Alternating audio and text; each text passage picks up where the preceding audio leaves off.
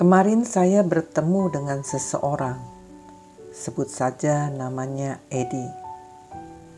Edi berkata, "Dalam hidup ini, jangan suka mengambil hak orang. Ingatlah, waktu kita mati, kita tidak akan membawa apa-apa sama sekali." Saya jadi teringat akan pernyataan Ayub maka berdirilah Ayub lalu mengoyakkan jubahnya, katanya. Dengan telanjang aku keluar dari kandungan ibuku. Dengan telanjang juga aku akan kembali ke dalamnya. Tuhan yang memberi, Tuhan yang mengambil. Terpujilah nama Tuhan. Ayub 1 ayat 20 hingga 21.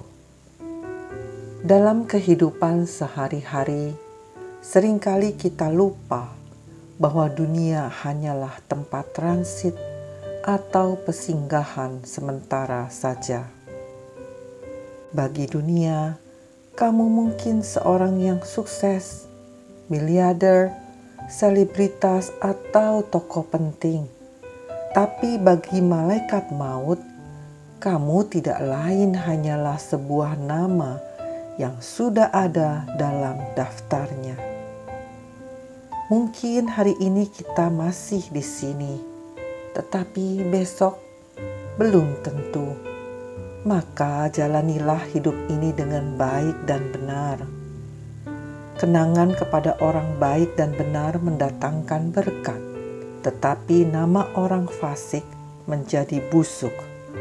Amsal 10 ayat 7 Saudara, datang dan perginya kita di dunia ini hanya akan meninggalkan kenangan dan cerita bagi sesama kita.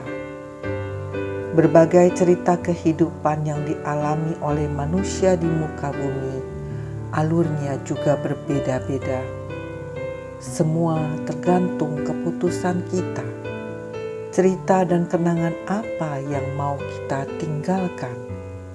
Apakah cerita kebaikan, kemurahan, kasih, dan menjadi berkat bagi sesama, atau cerita tentang ketamakan, kedegilan, keserakahan, dan lain sebagainya?